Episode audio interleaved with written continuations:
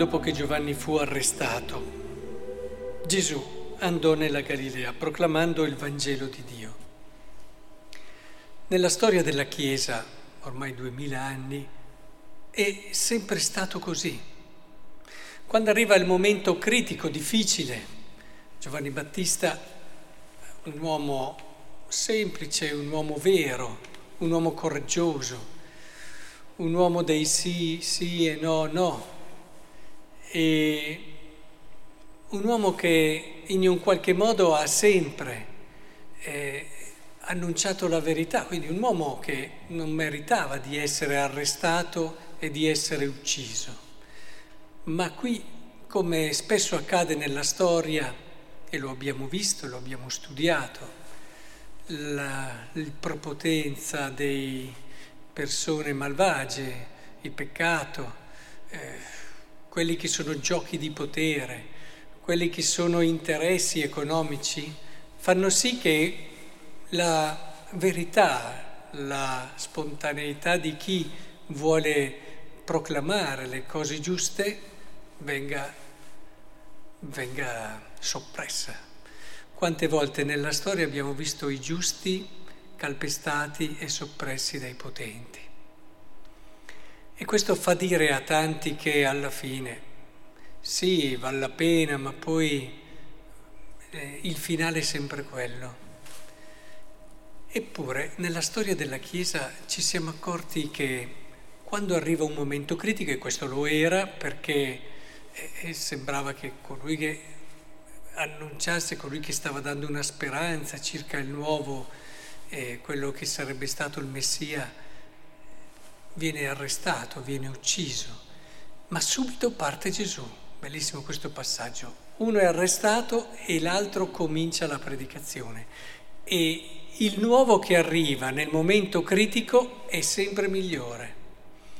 La storia della Chiesa è stata costantemente è caratterizzata da questo. Arrivava il momento di crisi, arrivava il momento che faceva pensare che potesse vacillare. Ecco che sorgeva un San Francesco, sorgeva una Santa Caterina da Siena, sorgevano altre situazioni che facevano ripartire in modo migliore la Chiesa. Questo ci deve sempre dare un grande sguardo di speranza nelle situazioni della storia, perché la Chiesa ha qualcosa dentro che è unico e speciale, ha il germe di Dio. La Chiesa non è solo un'organizzazione umana, la storia ce lo dimostra. Se ha resistito per tanti anni al, ai nostri peccati, perché la cosa più pericolosa per la Chiesa non sono i potenti, sono i nostri peccati, bisogna che abbia davvero qualcosa di speciale non dimentichiamolo mai. E vedrete, se ripassate un po' la storia, come questo sia una costante al momento di crisi. Ecco la risposta di Dio. In questo senso, quando noi riscopriamo la bellezza della nostra chiamata, e qui oggi si parla proprio di questo, ecco che cogliamo l'urgenza di una continua conversione. Le prime parole che dice Gesù nel Vangelo di Marco sono quelle che abbiamo appena ascoltato. Convertitevi e credete al Vangelo. La vita nostra, la vita cristiana è questo. E vorrei capire con voi meglio oggi il termine conversione che per molti è, è un qualcosa a volte di, insomma, da temere o comunque che possa far pensare, ah, devo togliere tante cose belle Ecco, la conversione a cui siamo chiamati è la conversione che siamo chiamati ad annunciare agli altri. È importante questo perché la, le letture di oggi ci dicono anche l'importanza che noi siamo eh, annuncio di conversione per il mondo. Eh, Giona nella prima lettura, eh, forse a molti sfuggito, si dice fu rivolta a Giona una seconda volta questa parola. Allora sfugge questo una seconda volta. Sì, perché gli era già stato detto, siamo mica al primo capitolo qui, gli era già stato offerto, cioè indicato da Dio, comandato, vai ad annunciare. E lui però era scappato, si riteneva inadeguato, aveva paura, non voleva rinunciare alle cose a cui era abituato a fare, adesso mi devo anche prendere su e andare da quelli là che sono carichi di peccato ad annunciare la conversione, aveva paura che quelli lì la prendessero male e magari lo uccidessero, insomma sono tanti i motivi che hanno portato Giona a dire Signore io me, me la do a gambe, io vado a, ad annunciare la conversione, poi dopo sapete la storia, no? Questa nave, poi dopo viene buttato nel mare, viene mangiato dal pesce, eccetera. Dopo arriva Dio, dopo tutto quello che ha vissuto, che gli ha fatto acquisire una nuova maturità, arriva per la seconda volta e gli dice, allora vai a... e allora va. E attenzione, va ed è sorprendente, almeno dal punto di vista di Giona, la risposta dei niniviti. I cittadini di Ninive credettero a Dio e bandirono un digiuno, vestirono il sacco grandi e piccoli. Dio vide le loro opere che cioè si erano convertiti dalla loro condotta malvagia e si ravvide riguardo al male che aveva. Ma ci pensate se non ci fosse andato? Questi qua avrebbero continuato ad abbrutire la loro vita con il peccato e nessuno gli avrebbe mai fatto capire che dovevano cambiare. Cioè, vi rendete conto se noi, ad esempio, non siamo annunciatori di conversione per il mondo, le conseguenze? Beh, basta accendere la tv e le vediamo. Manchiamo in questo come credenti, manchiamo. Manchiamo perché, secondo me, dobbiamo riscoprire il giusto senso dell'annuncio della conversione. Eh, al giorno d'oggi non, non, non, non servono più le crociate. Al giorno d'oggi per annunciare il Vangelo non dobbiamo andare in giro, fermare uno facendogli vedere il teschio e dirgli guarda ricordati che devi morire. Non, non è più così. E non è lì che dobbiamo annunciare dicendo eh, io ti accuso perché tu sei oppure Certo dobbiamo difendere, intendiamoci, i valori in cui crediamo quando ci sono leggi che li calpestano o semplicemente li banalizzano, li relativizzano, li annacquano.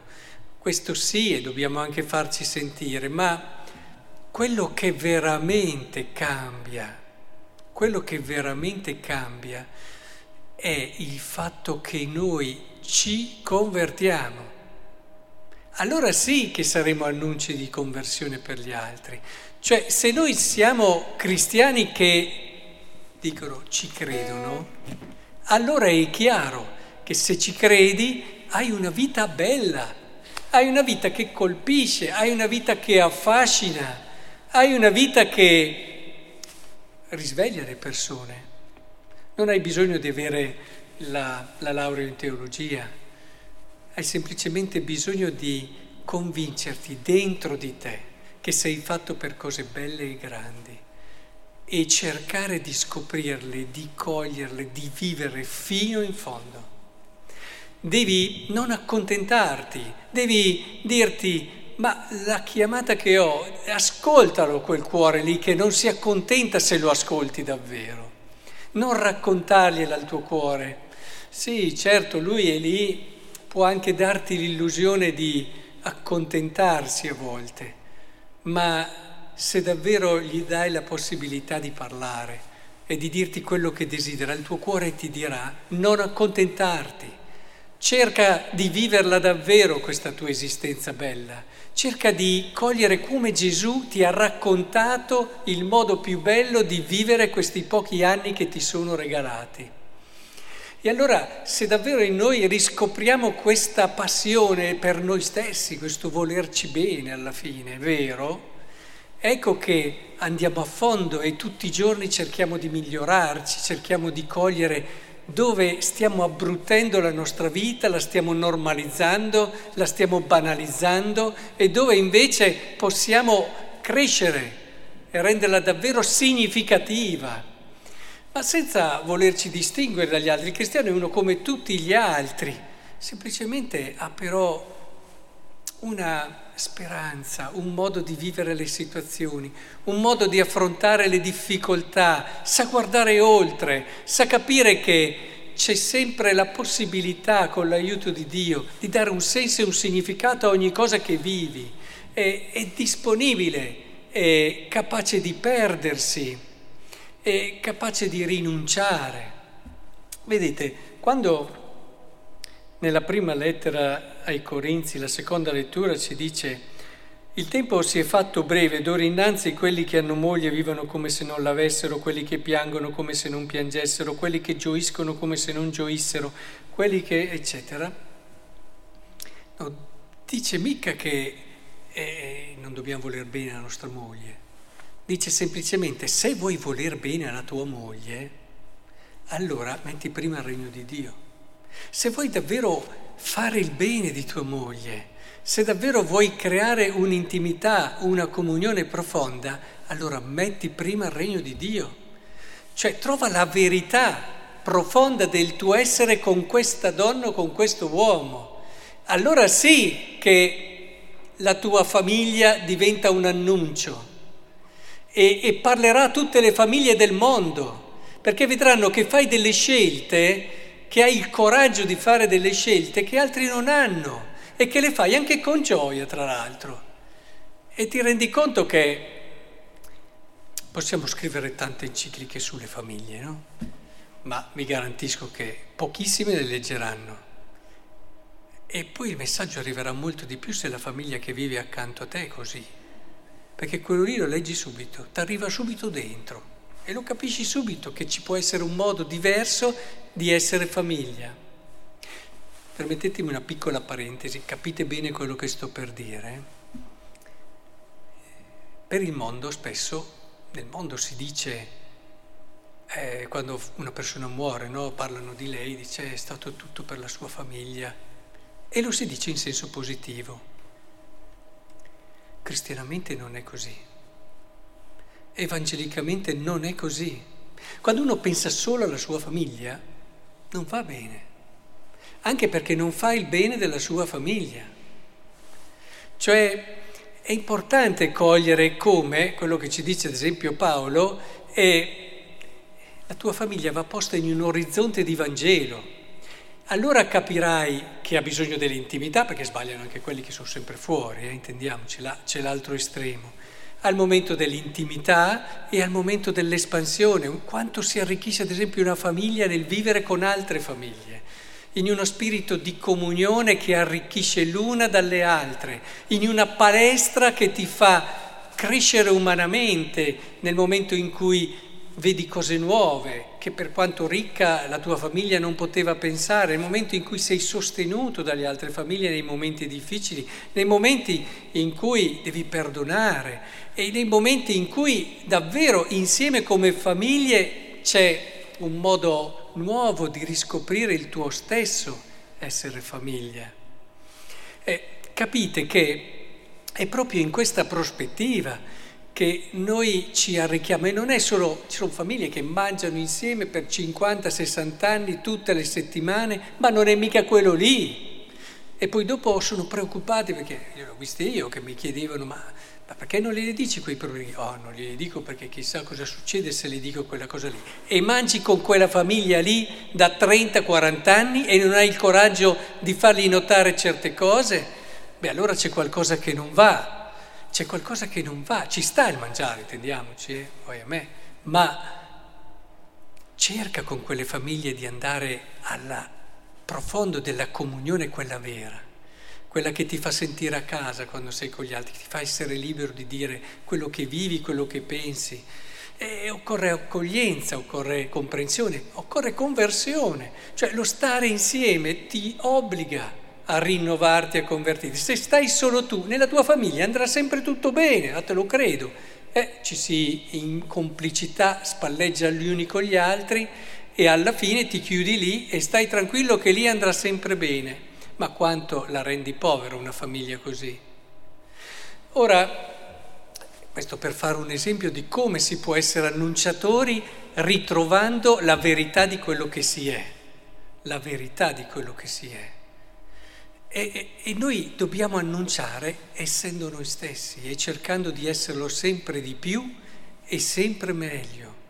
Dei giovani che con coraggio hanno il desiderio di crescere con quel loro movimento ideale che guai se perdono, guai se un giovane è già lì normalizzato, che fa i discorsi da adulto, ma mi piace vedere quei giovani che hanno coraggio, che a volte anche con poco equilibrio sono generosi nel darsi e, idealizza, e idealizzano tante cose. Poi sarà la vita che, però questa dimensione è importante che non la perdano, perché permetterà loro quando sono adulti di non chiudersi in una prassi ormai rassegnata, tanto la vita è così, ma nel continuare, certo con più esperienza, più maturità e più equilibrio, a ricercare cose grandi, cosa che non dobbiamo mai smettere di fare per tutta la vita, anche nell'ultimo respiro dovremo cercare qualcosa in più.